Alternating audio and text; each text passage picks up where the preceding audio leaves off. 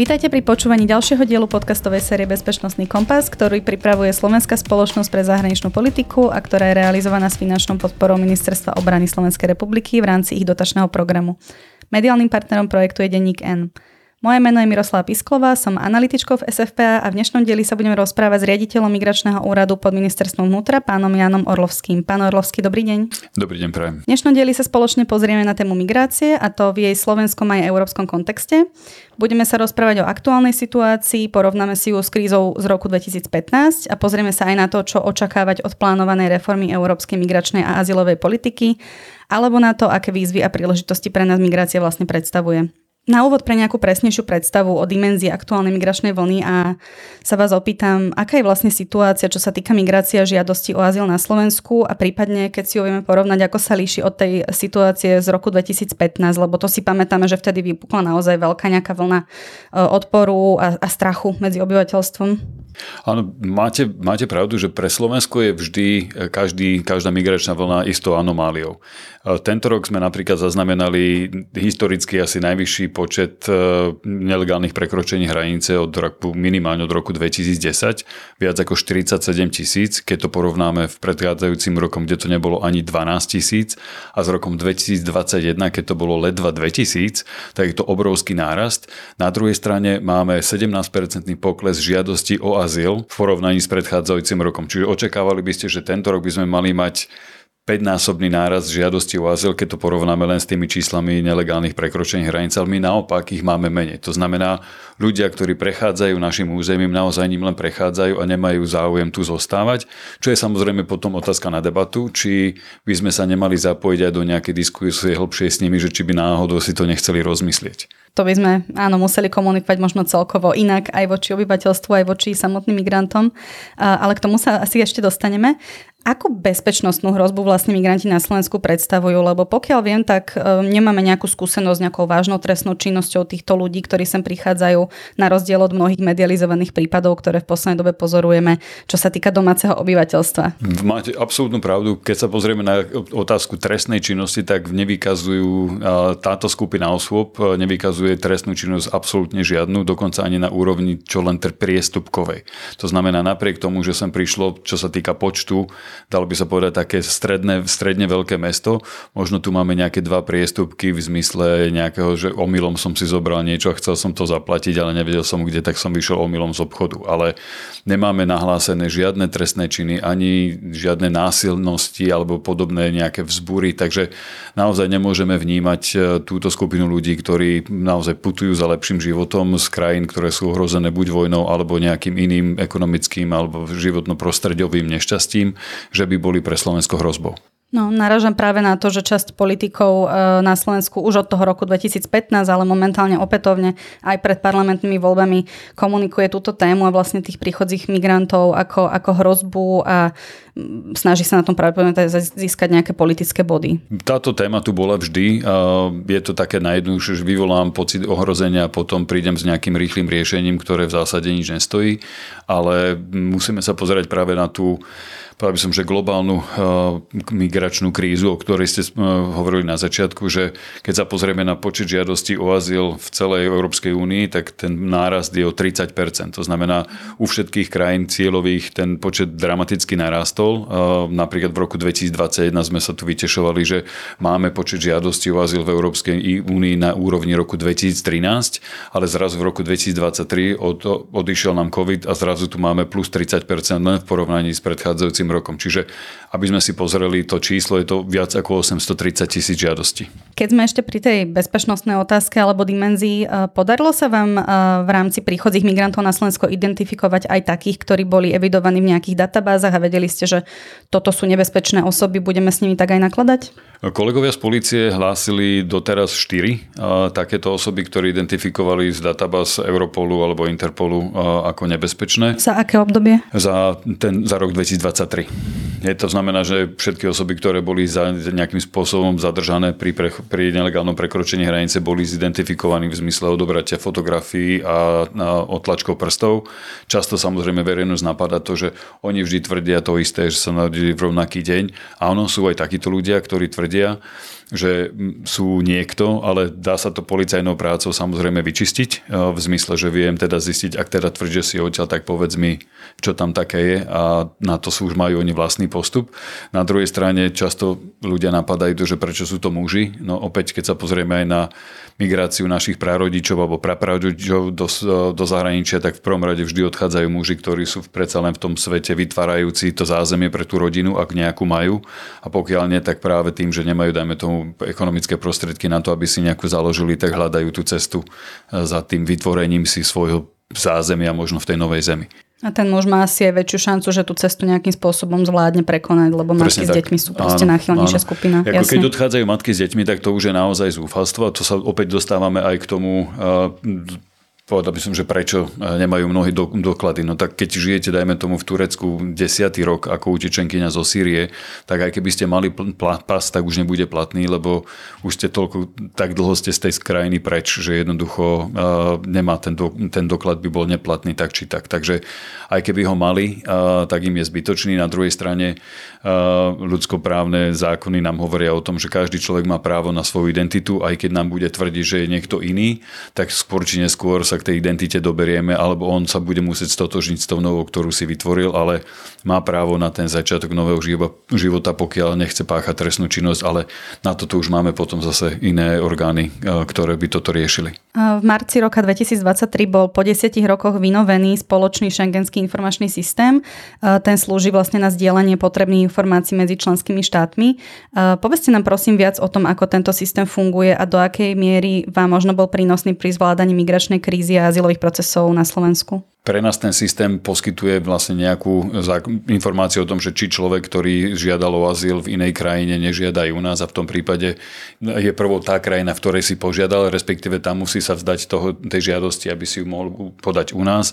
Takže e, nás sa to ako azylového úradu, respektíve migračného úradu, ktorý primárne rieši medzinárodnú ochranu e, osôb, až tak netýka, že skôr je to tá policajná práca, čiže tam by vám skôr kolegovia z policie vedeli povedať, že či tá, ten update im pomohol alebo nie, ale v zásade to je to gro e, celej tej reformy aj e, paktu o migrácii a azyle, že teda pokiaľ nebudeme mať presné informácie o tom, kto odkiaľ pochádza alebo kde, sa, kde je zaregistrovaný, tak nemôžeme potom nejakým spoločným spôsobom riešiť, e, že akým, akým činom sa s týmto všetkým vysporiadame, len Zase záleží o to, že či tie krajiny to robia poctivo. To znamená, že či naozaj všetky krajiny, ktoré tvoria vonkajšiu hranicu šengenského priestoru, registrujú do tohto systému osoby, ktoré prechádzajú, alebo či predtým zatvárajú oči. Čo sa týka medzinárodnej migrácie, tak tá samozrejme nevzniká sama od seba. Je tam viacero faktorov, ktoré spôsobujú pohyb ľudí, pričom ako nejaké prvé mi napadajú rôzne konflikty, vojny, autoritárske vlády, ktoré obmedzujú základné práva občanov, klimatická zmena, prírodné katastrofy, ale samozrejme e, aj čo ste už načrtli, nejaká vidina lepšieho života a taká tá štandardná ekonomická migrácia. E, skúsme sa teda možno bližšie zamerať na vysvetlenie tohto fenoménu. E, myslím si totiž, že by to mohlo byť prínosné hlavne pre takých ľudí, ktorí sa migrácie buď prirodzene, alebo zrkadlia z nejaký narratív z politickej scény, jednoducho obávajú e, tej migrácie a nevidia ju v takom tom širšom kontexte, že vlastne ako to vzniká, prečo to je a že to nie je čierno-biele. Čo sú vlastne teda dnešné spúšťače migrácie, prípadne ako sa vyvíjali naprieč rokmi od toho roku 2015 a ako to vidíte do budúcna? Ja si myslím, že ten fenomén migrácie tu vždy bol a aj s nami zostane. Práve v tomto roku Úrad Vysokého komisára pre utečencov zaznamenal najvyšší počet ľudí, ktorí sú či už vnútorne vysídlení, alebo aj ľudia na ceste. Viac ako 280 miliónov je momentálne ľudí, ktorí sú mimo svojho domova. To znamená, keby sme to urobili na krajiny, tak by to bola štvrtá najľudnatejšia krajina na svete. A 80% týchto ľudí zostáva v krajinách vnútor, buď vo, vlastne, vo svojej vlastnej, alebo v najbližších okolo susediacich. To znamená, ak my máme pocit v našej Európskej únii, že my sme pod obrovským migračným tlakom, tak práve 75% ľudí, ktorí sú takto vysídlení zo svojej domoviny, zostáva v krajinách, kde je buď absolútna chudoba, alebo sú to krajiny s nižším alebo stredným príjmom. To znamená, len asi necelá štvrtina celkovej svetovej migrácie sa týka Európskej únie, alebo teda priestoru bohatých krajín, vrátane ešte aj Spojených štátov a Kanady. Čiže ak sa na to pozrieme teda naozaj, že planetárne, tak nenesieme najväčšie, najväčšie zaťaženie, len o tom sa nehovorí. Hej, nehovoríme o tom, že v Libanone je takmer taký istý počet utečencov, alebo 50% krajiny tvoria utečenci. To, že v Jordánsku štvrtina krajiny sú utečenci, u nás 130 tisíc žiadostí o azyl a asi 50 tisíc reálne žijúcich Ukrajincov, ktorí sú považovaní za utečencov z Ukrajiny, je všetko, eh, čo sa nás týka. Aj tých 47 tisíc ľudí, ktorí sme hovorili na začiatku, prešlo, zdržalo sa tu niekde medzi 24 hodinami až 30 hodinami a odišli buď do Nemecka alebo do inej krajiny.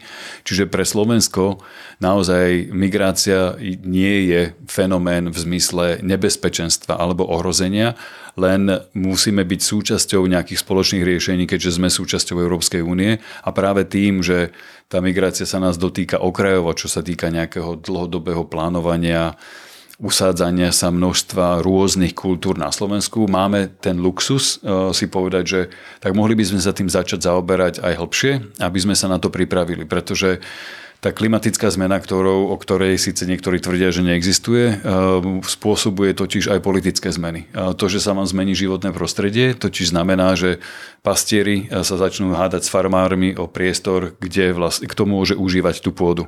A z toho vznikajú potom občianské vojny, z občianských vojen potom samozrejme utečenci. Je podľa vás férové, ak niekto argumentuje tým, že do Európy by sme nemali pušťať nikoho, kto neuteká pred vojnou? Lebo ako ste už aj sám načrtli, tak Slováci predsa tiež majú nejakú históriu ekonomickej migrácie a niekde na prelome 19. skôr začiatkom 20. storočia sme uh, smerovali vo veľkých, vo veľkých počtoch do Spojených štátov a dnes sme v podstate, napriek tomu, že sme malá krajina, nemáme veľa obyvateľov, sme rozlezení po celom svete. Úplne s vami súhlasím, že nedá sa povedať, že len pred vojnou, pretože môžete utekať pred politickým útlakom, pred tým, že nemáte ako nakrmiť svoje deti, čo môže súvisiť práve s tým, že sa zrúti ekonomika pre politické príčiny, zrúti sa nejaký systém, ja neviem, krajina stratí svoje prírodné zdroje.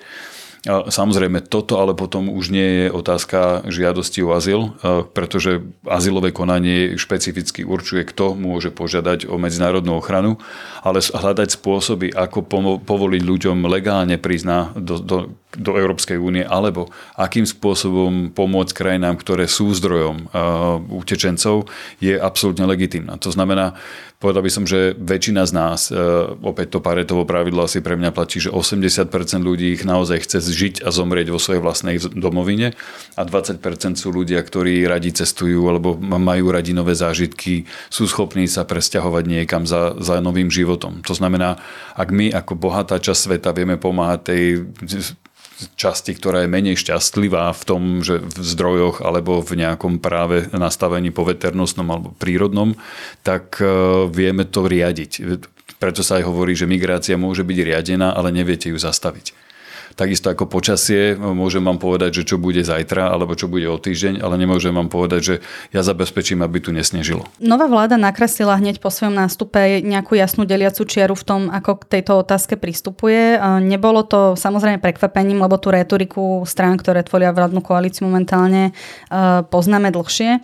Koncom oktobra sme tiež boli svetkami veľkých nočných manévrov na slovensko-maďarskej zelenej hranici s cieľom zachytenia migrantov. A tam sa teda nepodalo zachytiť vôbec nikoho, čo niekto e, kritizoval a posmieval sa tomu, ale zároveň vláda to prezentovala ako úspech s argumentom, že to ostrašenie bolo úspešné. Um, asi nemôžeme predpokladať úplne, že kvôli vlčiakom a vodným delám na hranici uh, sa migranti poberú späť do svojej krajiny pôvodu, keď už sú tu v Európe. Skôr nás budú nejakým spôsobom chcieť obísť. Môže teda takáto demonstrácia sily reálne slúžiť na zmenu trasy migrantov, alebo je to naozaj skôr nástroj politickej komunikácie voči svojim voličom, ktorí takéto kroky očakávajú? Osobne by som to považoval skôr za ten nástroj komunikácie, vzhľadom na to, že jednodňové podujatie asi nevybaví uh, niečo, čo trvá roky alebo 10 ročia. Ako sme si hovorili, že sú hranice oveľa, povedal by som, prísnejšie strážené, či už si pozrieme hranicu v Spojené štáty, Mexiko, alebo si pozrieme hranicu na Srbsko, maďarskej hranici, kde máme ešte aj dva elektrické ploty s výškou 4,5 metra a 4000 policajtov, ktorí sa stará o túto časť hranice, tak to je asi štvrtina nášho celkového policajného zboru. A to znamená, že keby sme chceli zabezpečovať takýto typ stráženia každý deň, tak by to stálo asi nemalo viacej prostriedkov ako stále jednodňové podujatie.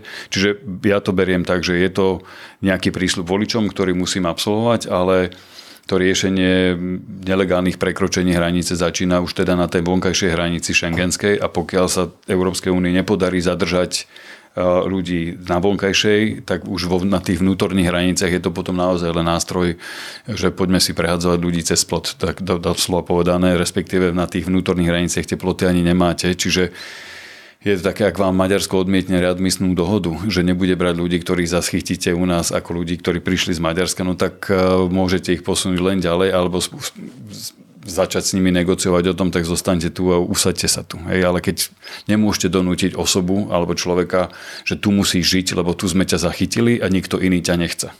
Hej, čiže zase tam nemôžeme sa na to dívať len, že to je nejaká kuželka, s ktorou si my tu pohybujeme po šachovnici, ale je to živá osoba, ktorá má nejaký záujem. To, že sa dostala k nám nelegálnou cestou, je samozrejme legitímna vec a musíme to riešiť, ale bez tých spoločných riešení to naozaj nepôjde. Čiže možno by bolo lepším riešením, keby sme takéto extra aktivity vyvíjali na posilnenie napríklad srbsko-maďarskej hranice, ktorú po, uh, spomínate? Jednoznačne tam tie aktivity boli, uh, len predchádzajúce vedenie policajného zboru aj ministerstva to komunikovalo, že nemá asi veľký význam zatvárať vnútorné hranice, aj keď teda ako nástroj politickej komunikácie to robí každá vláda a, a občas to zafunguje, ale tie opatrenia, keď chceme urobiť efektívne, tak musíme urobiť um, opatrenia jednak proti prevádzackým sieťam, ktoré sú menej viditeľné, pretože to naozaj nerobíte tak, že sa postavíte z niekde na hranicu, ale robíte to policajnou prácou. Robíte to do, bilaterálnymi dohodami, čo policajný zbor mal dohodu s maďarskou policiou už aj v, pre, za predchádzajúcej vlády, to znamená 40 našich policajtov slúžilo priamo na území Maďarska a zadržaní migranti, ktorí boli tam, boli odozdávané maďarským orgánom, takže to, čo sa nám podarilo dosiahnuť tam a nie na hranici, bolo už vybavené, lebo ako náhle by sme ich zadržali u nás, tak nám je to aj tak nič platné vzhľadom na to, že Maďari povedali, že odmietajú preberať túto zodpovednosť.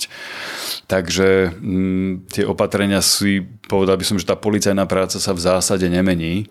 Čo sa musí zmeniť je vlastne prístup k migrácii medzi jednotlivými štátmi a tam v Slovensku myslím, že ešte môže plniť svoju domácu úlohu naďalej.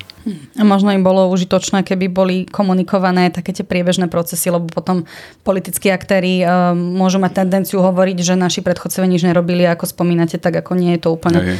Ja si myslím, že tá policajná práca sa nemôže veľmi líšiť. Môže sa líšiť nejaká retorika, ale ten prístup naozaj smeruje k tomu, že buď sa dohodneme v rámci Európskej únie o tom, že bude platiť nejaký nový pakt o azyl a migrácii, v rámci ktorého budeme všetci plniť nielen veci solidárne, ale aj veci, ktoré sa týkajú zodpovednosti, alebo potom povieme, že nás sa toto netýka, ale potom nemôžeme očakávať, že nám bude niekto pomáhať, keď sa nás dotkne nejaká iná migračná vlna, ktorá nemusí súvisieť práve s tou západo-balkánskou trasou. K tomu sa presne chcem dostať o chvíľku.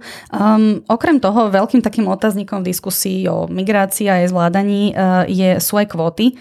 A nová vláda aktuálne jasne komunikuje, že je proti zavádzaniu migračných kód, uvádza to aj vo svojom programovom vyhlásení. Ale uh, tu by som povedala, že nejde, alebo nemalo by ísť len o ochranu nejakých slovenských záujmov, ale o ochranu a záujmy celého európskeho spoločenstva a zachovanie bezpečného šengenského priestoru, ktorého sme súčasťou.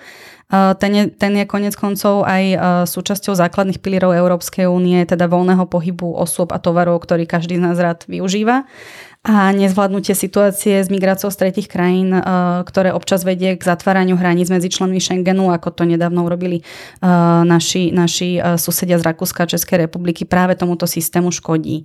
Ehm, myslíte si, že je Schengen do budúcna reálne ohrozený a máme tu viacero členských krajín, nielen Slovensko, ktoré sa totiž na vec pozerajú skôr sebecky? Ak pôjdeme ďalej touto cestou, že budeme si ukazovať, že kto ich rýchlejšie a nadlhšie vie zavrieť, v prvom rade takéto zatváranie hraníc nemôže byť úplne, že hoci kedy a hoci ako. Na to je kód šengenskej hranice, ktorý presne hovorí, za akých podmienok a ako dlho môžete uzatvárať, či môžete zavrieť takéto hranice, alebo nie že zavrieť, ale začať ich kontrolovať.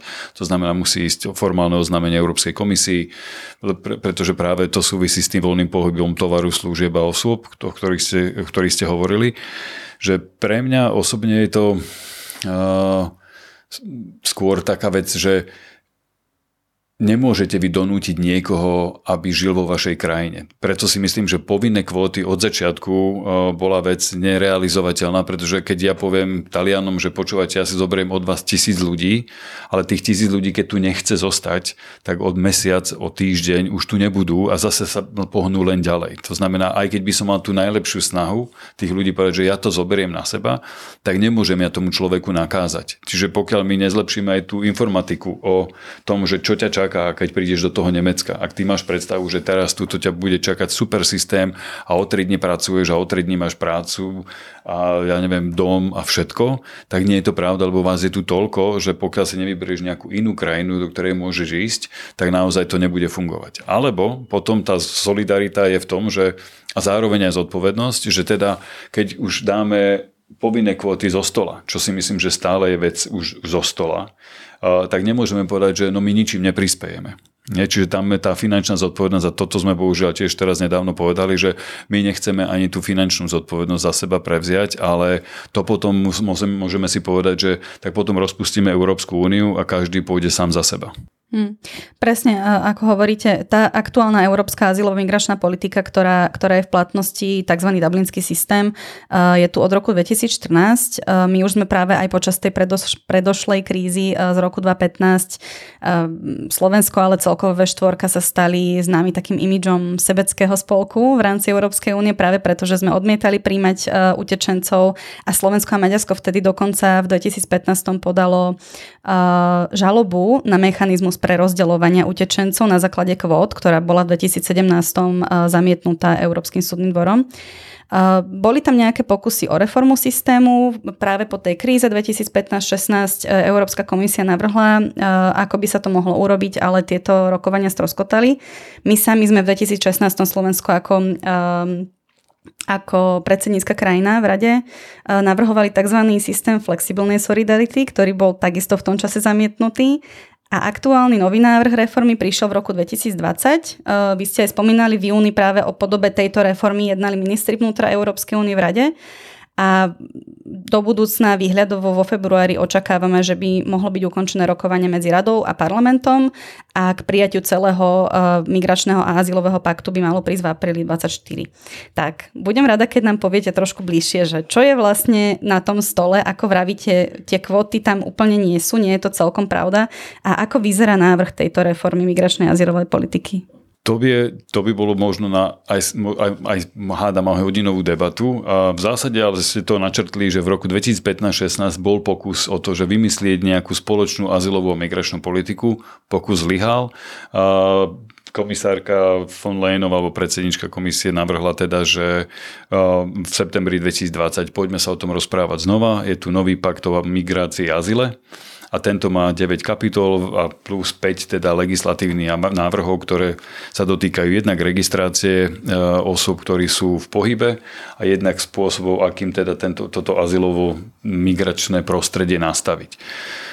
To, čo sa Slovensku podarilo od toho roku 2015-16 je práve tá flexibilná solidarita, hoci sa hovorí, že á, Slovensko je tu malé, nemá žiadnu váhu, no práve naopak sa podarilo, myslím, že aj Vyšegrádskej štvorke, alebo môžeme si to kľudne pripísať aj my, že ten terminus technicus flexibilná solidarita, tá myšlienka prišla od nás a je v tom novom pakte zahrnutá, ale znamená teda nielen solidaritu, ale aj tú zodpovednosť. Že my často hovoríme len o solidarite, a že môžeme si vybrať, ale musíme si vybrať. Hej, čiže to nie je tak, že flexibilná znamená, že tak sa, na, na, tak sa vyflexibilujem, že poskytnem nula support alebo nula podporu.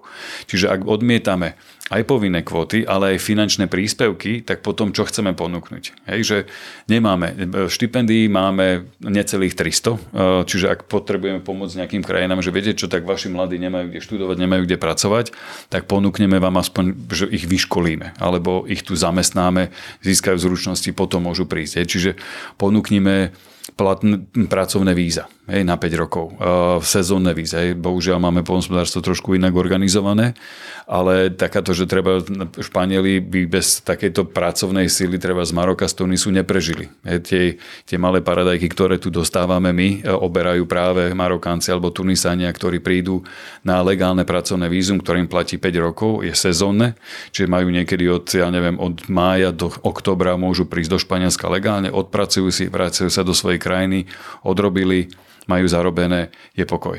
Hej, ale nemôžeme povedať, že my neprispiejeme vôbec ničím, lebo potom popierame vlastne celý, celú filozofiu Európskej únie, že tá je o vzájomnej spolupráci. Veď keď si vezmeme, že 80% infraštruktúry na Slovensku je budovanej vďaka európskym fondom, do ktorých prispievajú európske krajiny. To znamená, z každého eura len 25 centov poskytuje Slovensko a 75 centov ide z iných krajín. Tak nemôžeme im povedať, že viete čo, tak vy máte problém s migráciou, díky za vaše peniaze, ale my pre vás nič neurobíme. Že to takto nefunguje. To je také presne slovenské nastavenie, tak aspoň sa tak zdá teda minimálne voči našim európskym partnerom, že nie sme veľmi ochotní obetovať nejaké svoje pohodlie a niečím extra prispieť v otázkach, ktoré nám nie sú možno pohodlné, ale zároveň radi požívame také tie výhody Európskej únie, ktoré nám prináša. Ja by som povedal, že nie sme úplne v tom sami v zmysle, že teda hľadám pre seba tú výhodu. Hej, aj, aj Gréci mali mnohokrát takých, že, že neplnili si záväzky e, práve voči týmto nejakým spoločným dohodám v oblasti migrácie. Na druhej strane grécky minister vnútra hovoril aj nášmu ešte pred dvoma rokmi, že ja som zlý z obi dvoch strán. Hej. Keď príjmem žiadosti o azyl a, a dám ti azyly, tak ľudia sa stiažujú v Nemecku, že potom tí ľudia odchádzajú do Nemecka, lebo už sú legálne tu ale ja nemôžem za to, že priemerný plat Gréka je 1000 eur a priemerný plat Nemca je 3000 eur. Čiže je to potom aj taká tá debata, že aké sú rôzne sociálne výhody alebo benefity pre toho človeka. To znamená, že smeruje samozrejme vždycky za tým, keď už mám teda opustiť vlastnú krajinu, tak samozrejme, že idem za tým najvyšším výnosom, ktorý mi tá alebo ona krajina poskytne.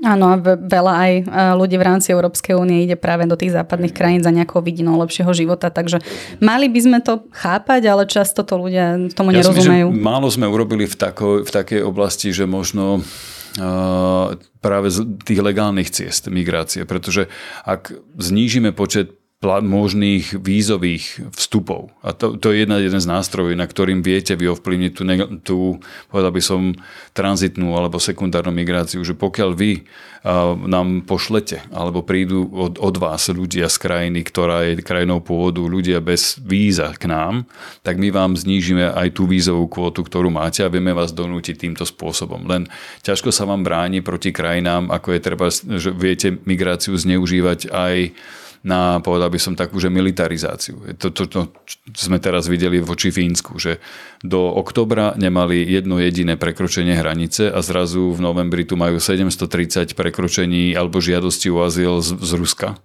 Hej, že ľudia prichádzajú na bicykloch a na kolobežkách, lebo prileteli do Moskvy z Damasku alebo ja neviem z Líbie a už takisto, ak sme to videli na polsko-bieloruskej hranici pred rokom, že zdravo sa tisíce ľudí z Iraku objavia na hraniciach a už je to v podstate tiež nástroj, povedal by som, boja medzi dvoma politickými systémami. Ako teda hodnotíte ten návrh aktuálnej tej reformy? Pomôže nám to v nejakom, s nejakým konečným riešením? No minimálne ten, tá pozícia Slovenska je v dvoch tých e, nariadeniach legislatívnych, že Eurodac, to znamená, je to vlastne databáza všetkých migrantov a screening, alebo teda e, registrácia ľudí už na hranici a rozdeľovanie, teda, že kto by mohli z nás, kto by mal mať e, nejaký legálny vstup, že to sú dve nariadenia, kde Slovensko kľudne môže povedať áno a je to aj v našom záujme.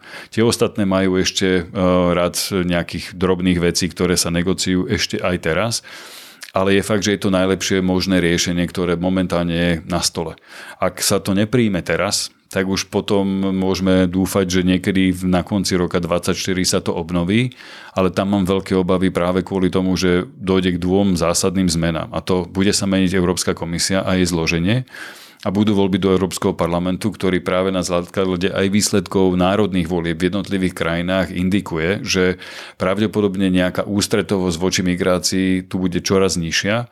To znamená, tá Európa sa bude uzatvárať, bude povedal by som, limitovať možnosti právnej alebo legálnej migrácie do, do Európskej únie a tie negociácie sa nám zaseknú tak, že už sa ne, naozaj že nikam nepohneme. Že to, čo je teraz na stole, je aj pre Slovensko, by som povedal, priaznivé, lebo ten podiel, ktorý Slovensko má vložiť do toho systému, je zvládnutelný. Naozaj si myslím, že vzhľadom na to, že sa určuje podiel na základe vášho hrubého národného produktu a počtu obyvateľov, tak ten podiel na celkovom riešení na Slovensku nevychádza ani na 1%, čo je, naozaj si myslím, že je zvládnutelné. Vláda taktiež vo svojom programovom vyhlásení slubuje revíziu procesov a zníženie byrokratickej záťaže, ktorá je spojená vlastne s udelovaním uh, pracovných povolení a, a aj preto, že vlastne priznáva, že máme na Slovensku problém vo viacerých odvetviach, kde nám chýbajú pracovníci, jednak mladí odchádzajú do zahraničia, jednak tá demografická situácia na Slovensku nie je úplne priaznivá. Mňa by zaujímalo, ako vlastne vyzerá a prebieha dnes tento proces, keď príde migrant a požiada si o azyl na Slovensku, pretože my sme známi v rámci Európy tým, že u nás to je jedno z tých ťažších e, konaní. Nepovedal by som ani, že je to problém konania ako takého.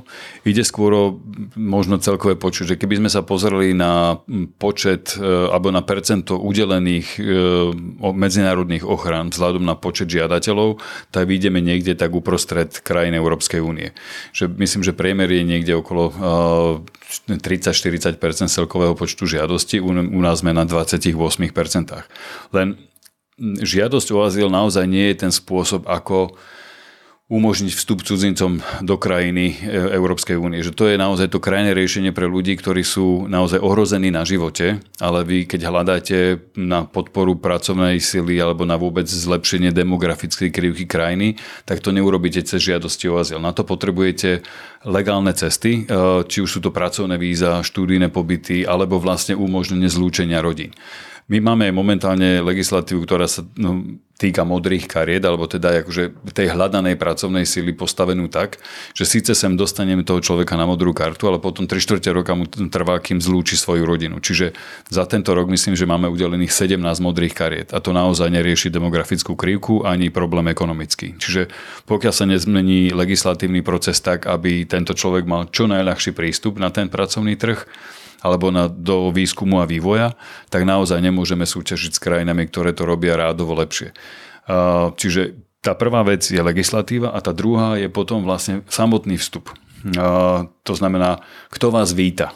Ak si vezmeme, že ešte pred desiatimi rokmi mala slovenská cudzinecká policia 23 e, expozitúr, kde ste si mohli začať niečo vybavovať, dneska ich má len 11 a úrad hraničnej cudzenskej policie stratil 500 policajtov, tak asi nemáme ani personálne, ani priestorovo lepšie podmienky na to, aby ten človek mohol sem prísť. Môžeme si povedať, že však to sa dá riešiť digitalizáciou. Super, ja som úplne za, ale už len pri ukrajinskej vojne sa nám ukázalo, teda vojne v Ukrajine sa ukázalo, že dva systémy, kde registrujeme e, Ukrajincov ako utečencov u nás, tie systémy nekomunikujú. To znamená, ak cudzinecká policia zaregistruje do svojho evidencie cudzincov, odídencov k sebe a my ich potom máme prevziať podľa zákona pod azylovú, do azylového softveru, ktorý sa volá Migra, tak to musíme robiť ručne. Hej, čiže to, čo urobili stovky policajtov po krajine v roku 2022, tak robili moji, celí, moji kolegovia až do polovice roku 2023 šiesti nie, lebo nemáme viacej ľudí na to a robili to v nadčasoch a po víkendoch a podobne. A neviete za pána nájsť človeka, ktorý by vedel spojiť dva softvery. Čiže ak my chceme umožniť cudzincovi, aby ľahšie, ľahšie vstúpil na Slovensko, tak by sme mali to, čo má aj sen kolegovia z cudzineckej policie, virtuálny cudzinec, vy si požiadate už vo svojej krajine, všetky dokumenty, ktoré od vás tá naša krajina bude chcieť, uvediete do tohto systému a potom už na cudzineckej policie naozaj si len prídete pre tú kartičku, ktorú vám vydajú na základe toho, že áno, všetky dokumenty sme už overili vopred, funguje to, vítajte, môžete prísť. To znie pre všetkých zúčastnených zmysluplnejšie a prístupnejšie. Ja dúfam, že sa k tomu dostaneme, len s digitalizáciou v našej krajine máme zatiaľ nie veľmi dobré skúsenosti, takže je to úloha, dúfam, že aj tejto vlády. Mňa ešte len by som sa zaujala, má tie modré karty, oni sa vydávajú nejakým spôsobom vopred, alebo? Nie, to Až je, keď príde ten mm, človek To je v podstate k nám, k nám keď príde. Hej, že, čiže vy si požiadate dopredu a tu vám ju vydajú na základe toho, že aké máte vzdelanie a podobne. Mm. Čiže takisto ako víza napríklad, že dostanete. Viem si predstaviť tiež, eh, že niekto môže očakávať alebo myslieť si, že nejakým spôsobom komplikovaný proces eh, príchodu eh, migrantov na Slovensko je aj prínosný v tom ohľade, že tu nemáme a nevidíme na Slovensku také tie teroristické útoky, čo sú že Nemecko, Francúzsko, Belgicko a podobne. Myslíte si, že toto sa dá takýmto spôsobom prepojiť? Nemyslím, že je tam priama úmera medzi počtom cudzincov, ktorí žijú v tej krajine, že súvisí to skôr s nejakými politickými ná, politickými názormi, súvisí to veľmi s politikou danej krajiny uh, voči domovskej krajine ľudí. Slovensko si myslím, že momentálne s minimum cudzincov iného vierovýznania alebo aj inej kultúry nemá tento problém a práve tým, že ho nemá, tak samozrejme môžu, tak si ho nechceme vytvoriť. Ale takto svet nefunguje, pretože ako sme spomínali na začiatku, alebo teda nedávno, že máme tu asi 300 tisíc Slovákov, ktorí, alebo slovenských občanov, ktorí dlhodobo žijú v zahraničí a len tento rok sa nám vlastne priblížil ten počet cudzincov žijúcich legálne na Slovensku k 300 tisícom. Čiže počet cudzincov ešte sa ani nedorovnal na počet Slovákov, ktorí už dlhodobo žijú inde. Takže my to ani nie, že narastáme, my si to, sme, sme si to ešte ani len nedorovnali. Takže tá diera nám tam e, jednoznačne bude chýbať a to, čo dnes nevidíte, uvidíte možno o 10 rokov. Takisto ako dobrý tréner uvidí, uvidí vo vás talent, e, keď ste 10-ročné dievčatko alebo 8-ročné, že máte talent na gymnastiku, ale keď nebudete cvičiť, tak darmo vy máte talent. Proste gymnastka z vás nikdy nebude. A to je u nás to isté. Ak vidíme, že tento rok sa narodilo 50 tisíc detí, ale ešte v roku 93 sa ich rodilo 75 tisíc a trend medzi úmrtiami a narodením sa nespája, respektíve populácia nerastie, tak podľa demografických štúdí by sme mali byť niekde v roku 2050 o 1,2 milióna menšia krajina. Takže toto doháňať tým, že niekedy v roku 2040 začneme byť na poplách, je neskoro. A teraz nehovorím, že to musia byť všetko cudzinci z exotických krajín, že to môžu byť krajiny aj z, to môžu byť aj ľudia z blízkeho okolia, alebo vlastne naši vlastní občania, ktorých potrebujeme sem opäť prilákať, aby prišli. Jasne, ale to, to je zase téma na ďalší podcast. Hej, ale to nemôžeme robiť tak, že urobíme všetko preto, aby si k nám neprišli, nech sa deje, čo sa deje, lebo ste len proste cudzinci. Uh, neviem, či vlastne vieme, koľko takéto pracovnej sily by sme potrebovali na Slovensko prilákať, ale viete si predstaviť, že napríklad nová vláda urobí tak významný krok a tak šikovne k tomu prístupy, že nám pomôže v krátkom časovom horizonte práve tento problém adresovať? No, ja si myslím, to nie je vždy záležitosťou len jednej vlády, že takéto procesy nastavujete roky e, dozadu. Urobilo sa tu niekoľko krokov, už nie len že za predchádzajú, ale ešte aj za, za vlád Roberta Fica predtým. To znamená, že začnete vytvárať to prostredie pre príchod cudzincov sem. Môžete Máme napríklad proces, že vojvodinskí Slováci sú v podstate považovaní takmer za našich občanov.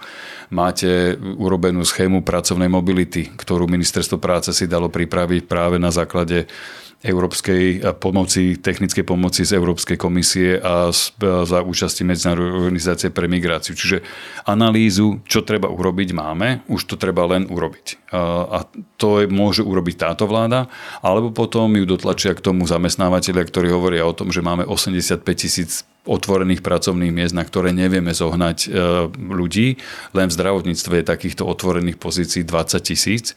Čiže budeme buď progresívne zhoršovať naše zdravotníctvo a, zdrav- a služby e, zdravotníctva, naše služby vzdelávania alebo sociálnej práce, alebo proste začneme v, to, v tom naozaj niečo podnikať. Hmm, nie je to len uh, problém peňazí, ale aj, ano, aj ľudí. Chcenie. Ako, lebo naozaj, že všetky návody máme. A, tak to znamená, nemusíme objavovať kole, koleso, stačí nám len urobiť, poďme už teraz naozaj toto robiť. Ďakujem pekne nášmu dnešnému hostovi, ktorým bol riaditeľ Migračného úradu pod rezortom vnútra, Jan Orlovský. Ďakujem pekne za pozvanie. Ak by ste mali záujem o ďalšie výstupy SFPA, nájdete ich na našej web stránke www.sfpa.sk. Dnešným dielom vás prevádzala Miroslava Pisklova a produkciu mal na starosti Štefan Bako. Ďakujem vám za pozornosť.